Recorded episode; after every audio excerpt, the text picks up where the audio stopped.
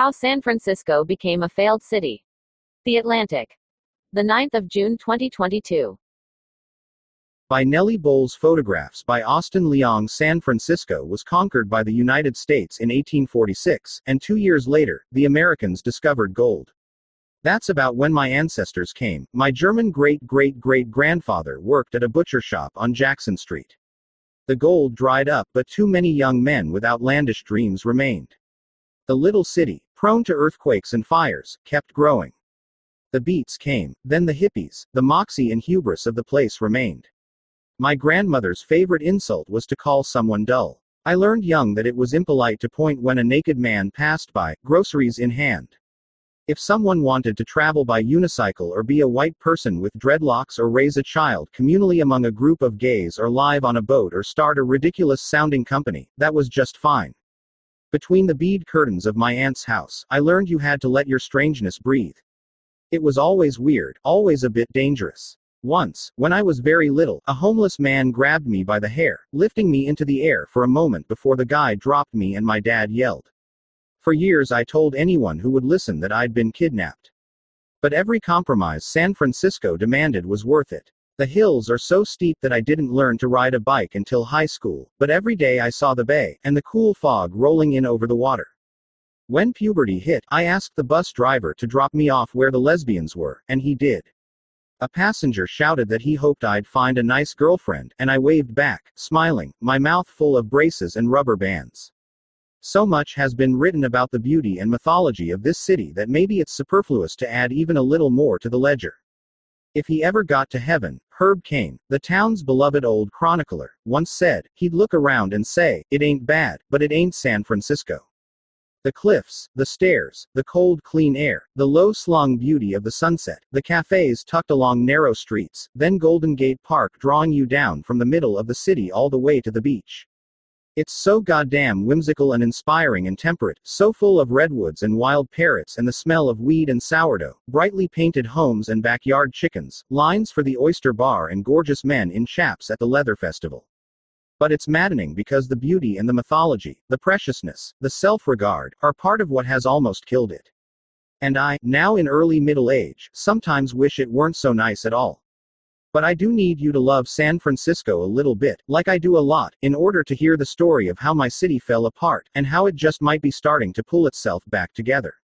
Because yesterday, San Francisco voters decided to turn their district attorney, Chesa Boudin, out of office. They did it because he didn't seem to care that he was making the citizens of our city miserable in service of an ideology that made sense everywhere but in reality. It's not just about Boudin, though. There is a sense that, on everything from housing to schools, San Francisco has lost the plot, that progressive leaders here have been LARPing left wing values instead of working to create a livable city. And many San Franciscans have had enough. On a cold, sunny day not too long ago, I went to see the city's new Tenderloin Center for Drug Addicts on Market Street. It's downtown, an open air chain link enclosure in what used to be a public plaza. On the sidewalks all around it, people are lying on the ground, twitching. There's a free mobile shower, laundry, and bathroom station emblazoned with the words dignity on wheels. A young man is lying next to it, stoned, his shirt riding up, his face puffy and sunburned. Inside the enclosure, services are doled out food, medical care, clean syringes, referrals for housing. It's basically a safe space to shoot up. The city government says it's trying to help. But from the outside, what it looks like is young people being eased into death on the sidewalk, surrounded by half eaten boxed lunches. A couple of years ago, this was an intersection full of tourists and office workers who coexisted, somehow, with the large and ever present community of the homeless. I've walked the corner a thousand times. Now the homeless, and those who care for the homeless, are the only ones left. During the first part of the pandemic, San Francisco County lost more than 1 in 20 residents, myself among them. Signs of the city's pandemic decline are everywhere the boarded up stores, the ghostly downtown, the encampments. But walking these streets awakens me to how bad San Francisco had gotten even before the coronavirus hit, to how much suffering and squalor I'd come to think was normal. Stepping over people's bodies, blurring my eyes to not see a dull needle jabbing and jabbing again between toes, it coarsened me. I'd gotten used to the idea that some people just want to live like that. I was even a little defensive of it. Hey, it's America. It's your choice. If these ideas seem facile or perverse, well, they're not the only ones I'd come to harbor. Before I left, I'd gotten used to the idea of housing so expensive that it would, as if by some natural law, force couples out of town as soon as they had a kid. San Francisco now has the fewest children per capita of any large American city, and a $117,400 salary counts as low income for a family of four. Annie Lowrey. Four years among the NIMBYs I'd gotten used to the crime, rarely violent but often brazen, to leaving the car empty and the doors unlocked so thieves would at least quit breaking my windows. A lot of people leave notes on the glass stating some variation of nothings in the car. Don't smash the windows. One time someone smashed our windows just to steal a scarf. Once, when I was walking and a guy tore my jacket off my back and sprinted away with it, I didn't even shout for help. I was embarrassed. What was I, a tourist? Living in a failing city does weird things to you. The normal thing to do then was to yell, to try to get help, even, dare I say it, from a police officer, but this felt somehow lame and maybe racist. A couple of years ago, one of my friends saw a man staggering down the street, bleeding. She recognized him as someone who regularly slept outside in the neighborhood, and called 911. Paramedics and police arrived and began treating him, but members of a homeless advocacy group noticed and intervened. They told the man that he didn't have to get into the ambulance, that he had the right to refuse treatment. So that's what he did. The paramedics left, the activists left. The man sat on the sidewalk alone, still bleeding. A few months later, he died about a block away. It was easier to ignore this kind of suffering amid the throngs of workers and tourists. And you could always avert your gaze and look at the beautiful city around you. But in lockdown, the beauty became obscene. The city couldn't get kids back into the classroom, so many people were living on the streets, petty crime was rampant. I used to tell myself that San Francisco's politics were wacky, but the city was trying, really trying, to be good. But the reality is that with the smartest minds and so much money and the very best of intentions, San Francisco became a cruel city. It became so dogmatically progressive that maintaining the purity of the politics required accepting, or at least ignoring, devastating results. But this dogmatism may be buckling under pressure from reality. Earlier this year, in a landslide, San Francisco voters recalled the head of the school board and two of her most progressive colleagues. These are the people who also turned out Boudin. Early results showed that about 60% of voters chose to recall him. Read Why California Wants to Recall Its Most Progressive Prosecutors Residents had hoped Boudin would reform the criminal justice system and treat low level offenders more humanely. Instead, critics argued that his policies victimized victims, allowed criminals to go free to reoffend, and did nothing to help the city's most vulnerable. To understand just how noteworthy Boudin's defenestration is, please keep in mind that San Francisco has only a tiny number of Republicans. This fight is about leftists versus liberals. It's about idealists who think a perfect world is within reach. It'll only take a little more time, a little more commitment, a little more funding, forever, and those who are fed up. If you're going to die on the street, San Francisco is not a bad place to do it. The fog keeps things temperate. There's nowhere in the world with more beautiful views. City workers and volunteers bring you food and blankets, needles and tents. Doctors come to see how the fentanyl is progressing, and to make sure the rest of you is alright as you go. In February 2021, at a corner in the lovely Japantown neighborhood, just a few feet from a house that would soon sell for $4.8 million, a 37 year old homeless man named Dustin Walker died by the side of the road. His body lay there for at least 11 hours. He wore blue shorts and even in death clutched his backpack. I can't stop thinking about how long he lay there, dead, on that corner, and how normal this was in our putatively gentle city. San Franciscans are careful to use language that centers people's humanity. You don't say, a homeless person, you say, someone experiencing homelessness, and yet we live in a city where many of those people die on the sidewalk. Here is a list of some of the organizations that work with the city to fight overdoses and to generally make life more pleasant for the people on the street. Street Crisis Response Team, M6, Street Overdose Response Team, San Francisco Homeless Outreach Team, Street Medicine and Shelter Health, DPH Mobile Crisis Team, Street Wellness Response Team, and Compassionate Alternative Response Team. The city also funds thousands of shelter beds and many walk in clinics. The budget to tackle homelessness and provide supportive housing has been growing exponentially for years. In 2021, the city announced that it would pour more than $1 billion into the issue over the next two years. But almost 8,000 people remain on the streets. Alison Hawkes, a spokesperson for the Department of Public Health, said money spent on the well being of the homeless goes to good use. Many people end up remaining on the street but in a better situation. Their immediate needs are taken care of. But many are clearly in an awful situation. San Francisco saw 92 drug deaths in 2015. There were about 700 in 2020. By way of comparison, that year, 261 San Franciscans died of COVID. Read, I don't know that I would even call it meth anymore. Of course, you can't blame the plague of meth and opioids on my hometown. Fentanyl is a national catastrophe. But people addicted to drugs come from all over the country in part for the services San Francisco provides. In addition to the supervised drug use facility in the plaza, San Francisco has a specially sanctioned and city maintained slum a block from City Hall, where food, medical care, and counseling are free, and every tent costs taxpayers roughly $60,000 a year. People addicted to fentanyl come, too, because buying and doing drugs here is so easy. In 2014, Proposition 47, a state law, downgraded drug possession from a felony to a misdemeanor, and one that Boudin said he wouldn't devote resources to prosecuting. This approach to drug use and homelessness is distinctly San Franciscan, blending empathy driven progressivism with California libertarianism. The roots of this belief system reach back to the 60s, when hippies filled the streets with tents and weed. The city has always had a soft spot for vagabonds, and an admirable focus on care over punishment. Policy makers and residents largely embraced the exciting idea that people should be able to do whatever they want to do, including live in tent cities and have fun with drugs and make their own medical decisions, even if they are out of their mind sometimes. But then fentanyl arrived, and more and more people started dying in those tents. When the pandemic began, the drug crisis got worse. In 2019, someone posted a picture in a Facebook group called BART Rants and Raves, where people complain about the state of the regional transportation system. The photo was of a young man, slumped over on a train.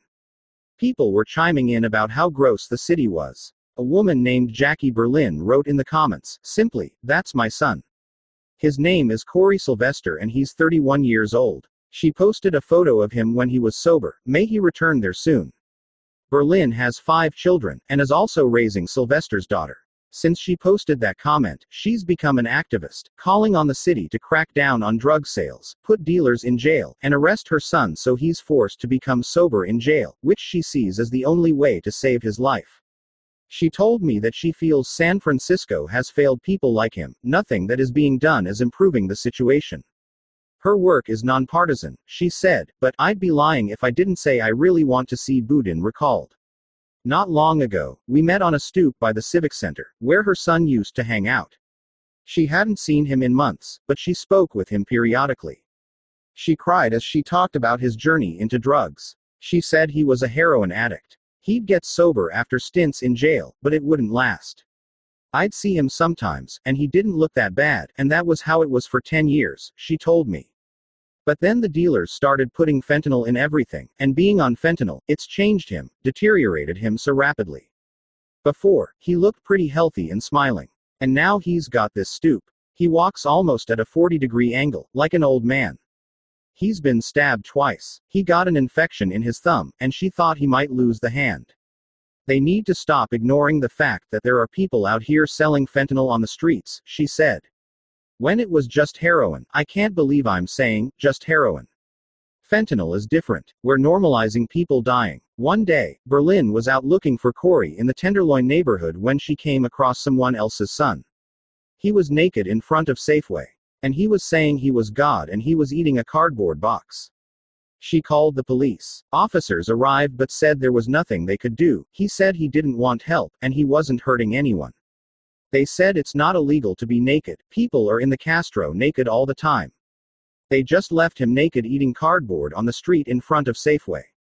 What happened to the man at the Safeway? What happened to Dustin Walker? These are parables of a sort of progressive libertarian nihilism, of the belief that any intervention that has to be imposed on a vulnerable person is so fundamentally flawed and problematic that the best thing to do is nothing at all. Anyone offended by the sight of the suffering is just judging someone who's having a mental health episode, and any liberal who argues that the state can and should take control of someone in the throes of drugs and psychosis is basically a Republican. If and when the vulnerable person dies, that was his choice, and in San Francisco we congratulate ourselves on being very accepting of that choice. Last year, I bought my wife her wedding ring at a beautiful little antique store a few blocks from my childhood home. It was ransacked at the end of December. The shaken owner posted a video. The showcases were empty and the whole place was covered in glass. You can spend days debating San Francisco crime statistics and their meaning, and many people do. It has relatively low rates of violent crime, and when compared with similarly sized cities, one of the lowest rates of homicide. But what the city has become notorious for are crimes like shoplifting and car break ins, and there the data show that the reputation is earned. Burglaries are up more than 40% since 2019. Car break ins have declined lately, but San Francisco still suffers more car break ins, and far more property theft overall, per capita than cities like Atlanta and Los Angeles. The head of CVS Health's Organized Crime Division has called San Francisco one of the epicenters of organized retail crime. Thefts in San Francisco's Walgreens are four times the national average. Stores are reducing hours or shutting down. Seven Walgreens closed between last November and February, and some point to theft as the reason.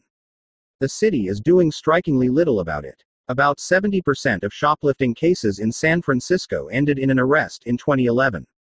In 2021, only 15% did. Annie Lowrey, The People vs. Chesa Boudin.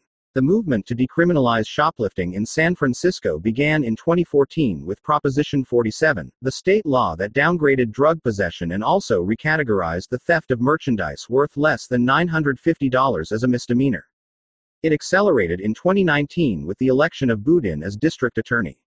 It is difficult to remember now, but the Boudin election was thrilling for the city. It occurred during the heights of rage against President Donald Trump, when more and more people were becoming aware of police violence against black people and demanding criminal justice reforms. London Breed, the city's first black female mayor, wanted a liberal moderate for DA, but Boudin ran to the left as a fierce progressive ideologue whose worldview was shaped by his imprisoned parents, members of the Weather Underground. He was a public defender, not a prosecutor at all. He had worked in Venezuela and in 2009 congratulated the former dictator Hugo Chavez for abolishing term limits. Boudin was a charismatic figure. His campaign manager called him a national movement candidate. The Police Officers Association fought hard against him, spending $400,000 on a barrage of attack ads, according to the San Francisco Examiner. They didn't work. At Boudin's election party, a city supervisor led the crowd in a chant of fuck the POA. During his campaign, Boudin said he wouldn't prosecute quality of life crimes. He wanted to break the cycle of recidivism by addressing the social causes of crime, poverty, addiction, mental health issues. Boudin was selling revolution, and San Francisco was ready. In theory, but not in fact, because it turns out that people on the left also own property, and generally believe stores should be paid for the goods they sell. It has become no big deal to see someone stealing in San Francisco. Videos of crimes in process go viral fairly often. One from last year shows a group of people fleeing a Neiman Marcus with goods in broad daylight. Others show people grabbing what they can from drugstores and walking out. When a theft happens in a Walgreens or a CVS, there's no big chase. The cashiers are blase about it. Aisle after aisle of deodorant and shampoo are under lock and key. Press a button for the attendant to get your dish soap. The rage against Boudin was related to that locked up soap, but it went far beyond it. Under Boudin, prosecutors in the city could no longer use the fact that someone had been convicted of a crime in the past to ask for a longer sentence, except in extraordinary circumstances. Boudin ended cash bail and limited the use of gang enhancements, which allow harsher sentences for gang related felonies. In most cases, he prohibited prosecutors from seeking charges when drugs and guns were found during minor traffic stops. We will not charge cases determined to be a racist pretextual stop that leads to recovery of contraband, Rachel Marshall, the district attorney's director of communications, told me. Boudin is a big proponent of collaborative courts that focus on rehabilitation over jail time, such as Veterans Justice Court and Behavioral Health Court, and under his tenure they tried more cases than ever before. In 2018, less than 40% of petty theft cases were sent to these programs, compared with more than 70% last year. Marshall said it was the judges who decided which cases to divert, not Boudin, and eligibility rules for the collaborative courts have loosened in recent years. But critics also pointed out that Boudin got fewer convictions overall, 40% in 2021, compared with about 60% under his predecessor. About 60 prosecutors had left since Boudin took office, close to half of his team. Some retired or were fired, but others quit in protest. I talked with two who joined the recall campaign. One of them, a homicide prosecutor named Brooke Jenkins, told me she left in part because Boudin was pressuring some lawyers to prosecute major crimes as lesser offenses. Marshall said this was a lie. She couldn't be part of it. The victims feel hopeless, Jenkins told me. They feel he has lost their opportunity for justice. Right now, what they see and feel is that his only concern is the criminal offender. I wouldn't be surprised to see Jenkins run for DA herself, though this isn't something she's floated yet. A 2020 tweet from the Tenderloin police station captured the frustration of the rank and file. Tonight, for the 15th, 15th time in 18 months, and the third time in 20 days, we are booking the same suspect at county jail for felony motor vehicle theft. Boudin has a rugged jawline and fast, tight answers for his critics. His office vehemently rejected the argument that he wasn't doing enough to tackle crime. The DA has filed charges in about 80% of felony drug sales and possession for sales cases presented to our office by police, Marshall pointed out. After all, he could prosecute people only if the police arrested them, and arrest rates had plummeted under his tenure. So, how could that be his fault? But why had arrest rates plummeted? The pandemic was one reason. But maybe it was also because the DA said from the beginning that he would not prioritize the prosecution of lower level offenses. Police officers generally don't arrest people they know the DA won't charge. In 2020, I interviewed Boudin while working on a story for the New York Times.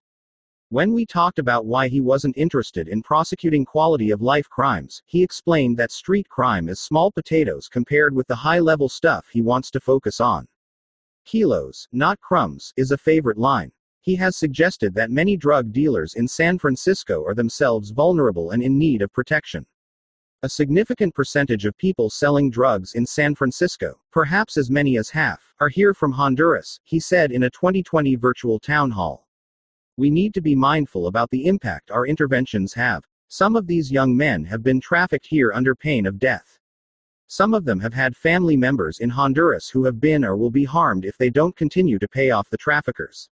Read, his dad got a chance at clemency. Then his baby was born. Of course, there is good in what Boudin was trying to do. No one wants people incarcerated for unfair lengths of time. No one wants immigrants' relatives to be killed by MS 13. Few of Boudin's policy ideas, individually, and sometimes with reasonable limitations, are indefensible. Ending cash bail for truly minor offenses, for instance, protects people from losing their job and more while in jail. But as with homelessness, the city's overall take on criminal justice reform moved well past the point of common sense. Last month, a man who had been convicted of 15 burglary and theft related felonies from 2002 to 2019 was rearrested on 16 new counts of burglary and theft. Most of those charges were dismissed and he was released on probation. It really didn't inspire confidence that the city was taking any of this seriously. Boudin's defenders like to dismiss his critics as whiny tech bros or rich right wingers. One pro Boudin flyer said stop the right wing agenda. But the drumbeat of complaints came from plenty of good liberals, and so did the votes against him. If it were only the rich, well, the rich can hire private security, or move to the suburbs. And many do. They're not the only people who live here, and they're not the only ones who got angry. It may not have been so clear until now, but San Franciscans have been losing patience with the city's leadership for a long time. Nothing did more to alienate them over the years than how the progressive leaders managed the city's housing crisis. Consider the story of the flower farm at 770 Woolsey Street. It slopes down 2.2 acres in the sunny southern end of the city and is filled with run down greenhouses, the glass long shattered, a chaos of birds and wild roses.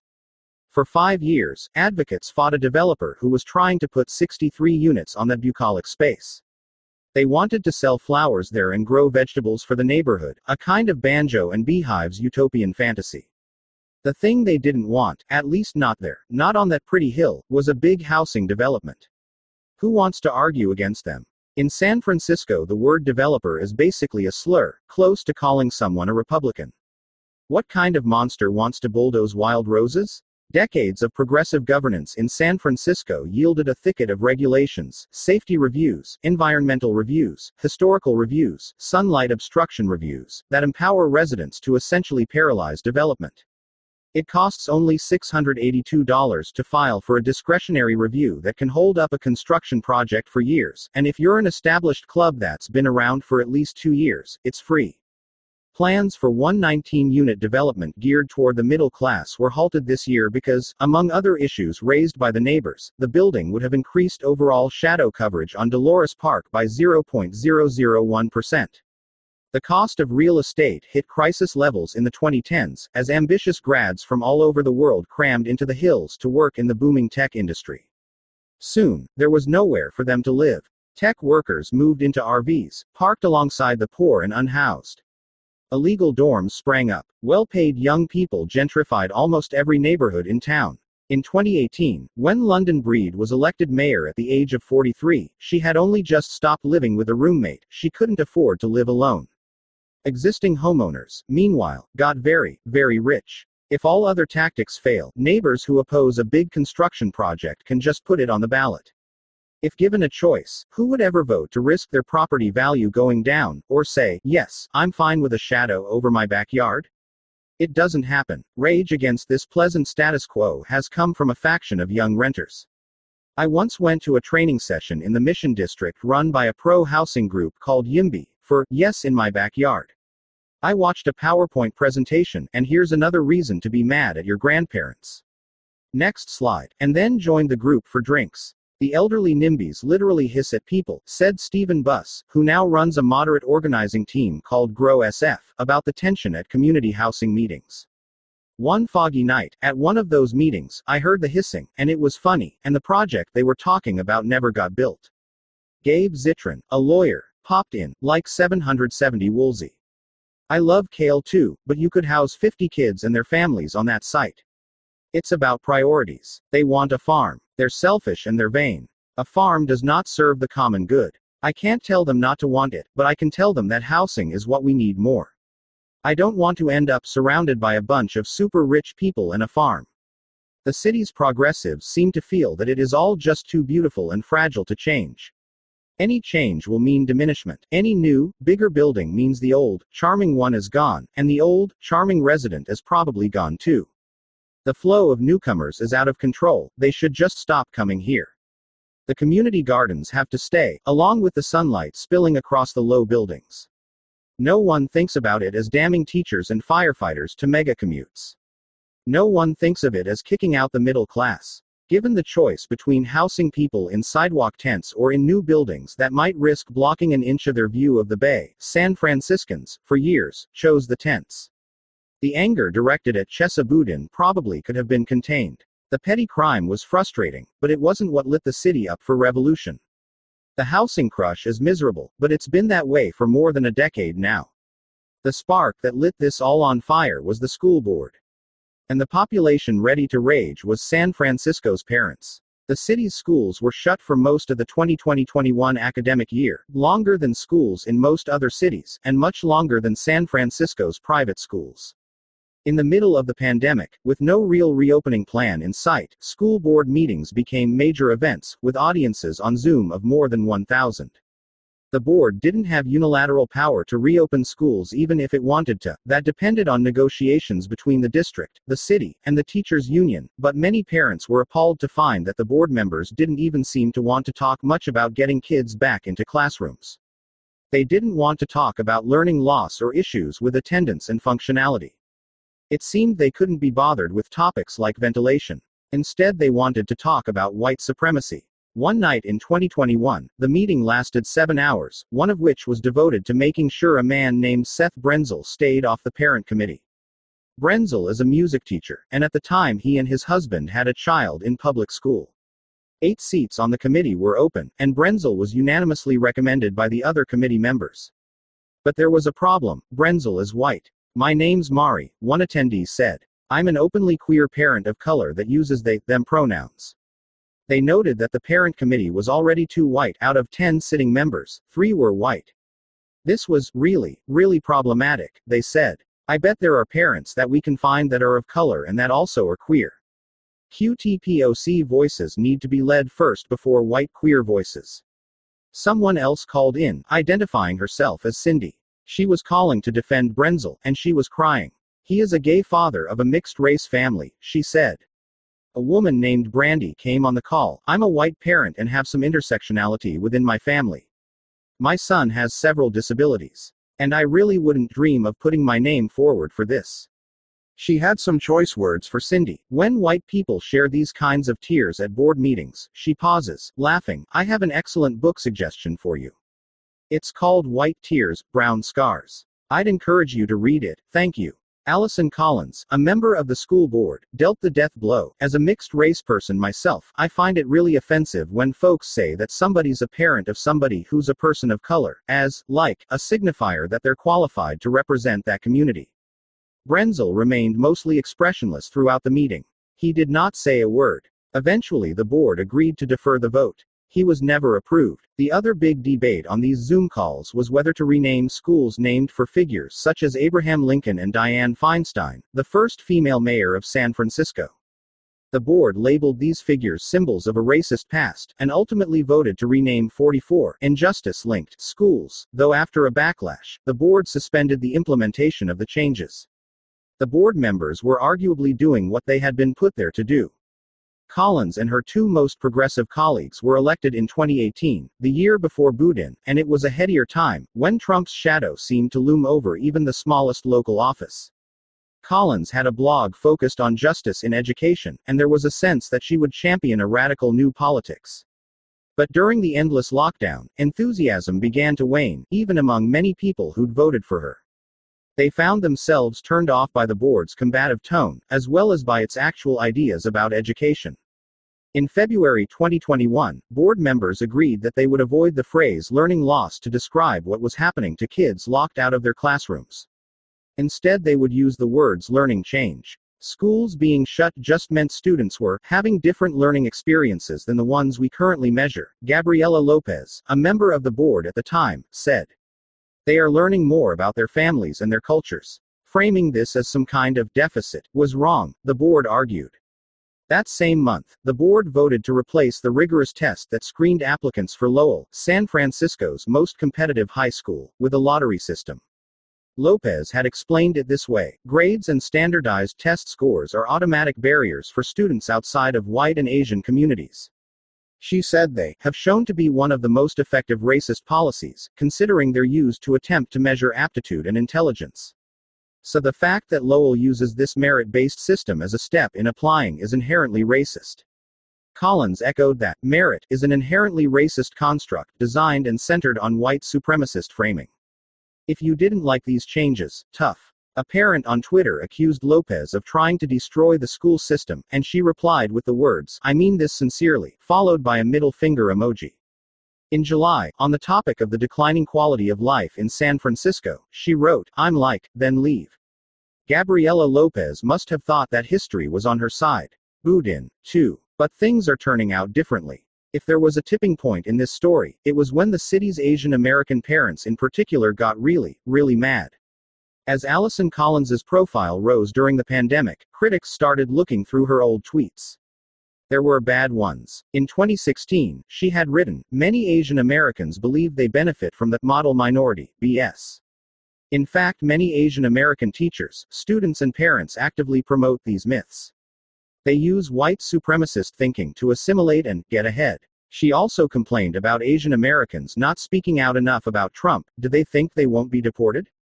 Profiled, beaten. Being a House N asterisk asterisk asterisk asterisk R is still being a N asterisk asterisk asterisk asterisk R. You're still considered the help. The San Francisco Bay Area is 52% white, 6.7% black, and 23.3% Asian. And many Asian San Franciscans were horrified by the tweets. Her comments deeply insulted my family and the entire Chinese community in San Francisco, Kit Lam told me. Lam is an immigrant from Hong Kong with two children in public school. He works for the school district, in the enrollment department, though he just learned that his job will be eliminated next month. He said he knew what richer parents were doing during the pandemic because he saw the paperwork. They were pulling their kids out and sending them to private schools. Lam didn't have that choice. In April 2021, he started going on 1400 AM, the Bay Area's Chinese language radio station, to express his outrage. He spoke out against school closures and the decision to get rid of the admissions test for Lowell. Asian students have traditionally been overrepresented at Lowell. Getting in is one of the best ways for high achieving poor and middle class kids in San Francisco to rise up the economic ladder. Many people from his community agreed with him. They began gathering signatures and raising money for a campaign to recall Collins, Lopez, and another progressive board member, Fauga Moliga. Siva Raj, one of the recall organizers, told me that roughly half of those volunteering for the campaign spoke Chinese. After the tweets came to light, a member of the board asked Collins to voluntarily step down. But she refused. Instead, she sued five of her fellow members. She also sued the district. She asked for $87 million, citing, among other afflictions, severe mental and emotional distress, damage to self image, and injury to spiritual solace. Her case was tossed, and in February 2022, San Franciscans voted decisively to remove all three from the board. A landslide 76% voted to recall Collins, and the other two were recalled by about 70% each. They have been replaced by moderates, appointed by the mayor. Collins and Lopez slammed their opponents as agents of white supremacy, but the turnout was diverse and impressive, especially for a special election. More people voted to recall the board members than had cast votes for them in the first place. Boudin's opponents, likewise, came from all over the city. He liked to say they were funded by elites, and the recall campaign did raise about twice as much money. But wealthy people have donated to the pro Boudin campaign, too. The racial group that was most likely to say they wanted Boudin recalled? Asian Americans. Their allies included many from the remnants of the city's middle class, as well as the same sort of swayable liberals who went from voting for Collins to recalling her. Now a number of groups are trying to address quality of life issues in the city. There is the New California Peace Coalition, which opposes the open air drug markets, and includes parents of drug users who are at risk of or have died from overdose. There's Innovate Public Schools and Stop Crime SF, which are self explanatory. Shine on SF as reigniting civic pride by cleaning up the city's streets. SF City is advocating for the interests of tech workers. For a long time, says Michelle Tandler, a startup founder who documented downtown's collapse on Twitter, San Francisco progressives and Democrats were so focused on Trump that they weren't paying attention. Suddenly, they're paying attention. And Mayor Breed is responding. She was elected during the Trump administration, like Boudin and the school board, and her approval numbers are also faltering. But she's in a different mold. Breed is a canny politician who knows which way the wind is blowing, and is open to changing course depending on the results. Just a few years ago, she had proudly embraced the defund the police movement, no longer.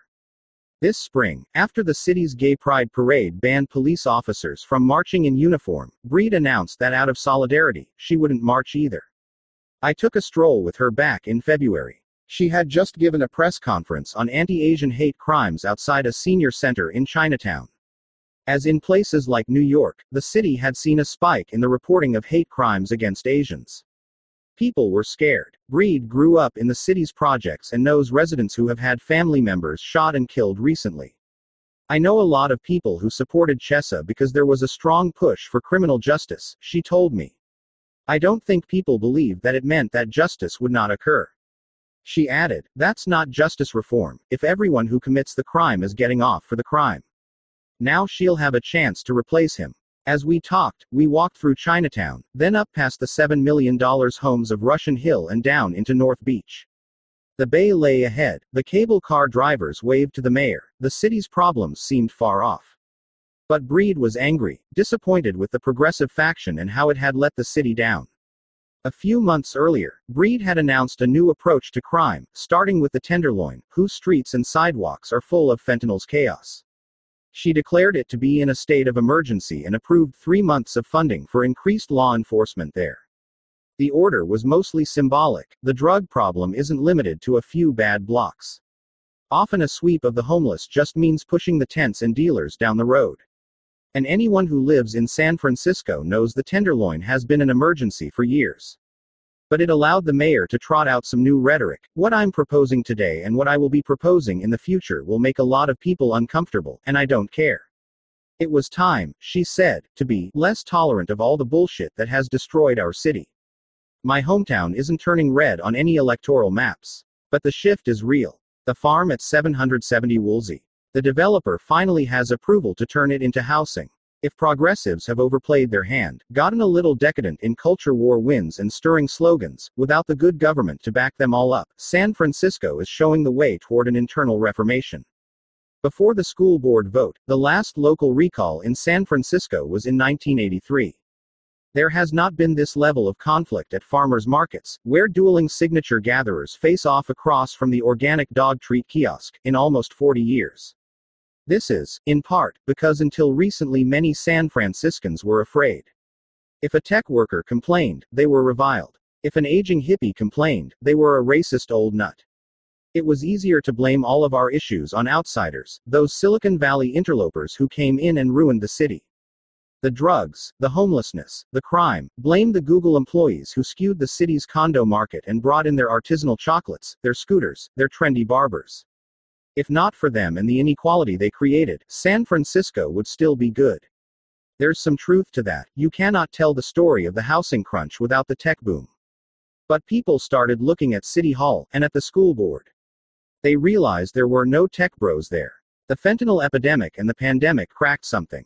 With the city locked down endlessly, with people dying in the streets, with schools closed, it was slowly becoming okay to say maybe this is ridiculous. Maybe this isn't working. Of course, it'll take more than a couple of recall votes to save San Francisco. When I asked Breed about the new Center for Addicts in the plaza, the creation of which she supported, she seemed a little uncomfortable and soon after wanted to wrap up our interview. She said something vague about how not all change can happen at once. NIMBYism and fentanyl are as much a part of the San Francisco landscape now as the bridge and the fog. And the school board is still school boarding. At the end of May, it announced that the district would no longer use the word chief in any job titles, out of respect for Native Americans, despite the fact that the word actually comes from the French chef. The other day I walked by Millennium Tower. Once a symbol of the push to transform our funky town into a big city, it's a gleaming 58 story skyscraper in the heart of San Francisco, and it's been sinking into the ground, more than a foot since it was finished in 2009. A group of men in hard hats was just standing there, staring up at it. The metaphor is obvious, but San Francisco has never been a subtle city. I'd like to believe those guys finally had a plan to fix the tower. At least they seemed to accept that it needed fixing. For so long, San Francisco has been too self satisfied to address the slow rot in every one of its institutions. But nothing's given me more hope than the rage and the recalls. San Franciscans feel ashamed, Michelle Tandler told me. I think for the first time people are like, wait, what is a progressive? Am I responsible? Is this my fault? San Franciscans are now saying, we can want a fairer justice system and also want to keep our car windows from getting smashed. And, it's not white supremacy to hope that the schools stay open, that teachers teach children, and, yes, that they test to see what those kids have learned. San Franciscans tricked themselves into believing that progressive politics required blocking new construction and shunning the immigrants who came to town to code. We tricked ourselves into thinking psychosis and addiction on the sidewalk were just part of the city's diversity, even as the homelessness and the housing prices drove out the city's actual diversity. Now residents are coming to their senses. The recalls mean there's a limit to how far we will let the decay of this great city go. And thank God, because Herb Caen was right. It's still the most beautiful city you'll ever see.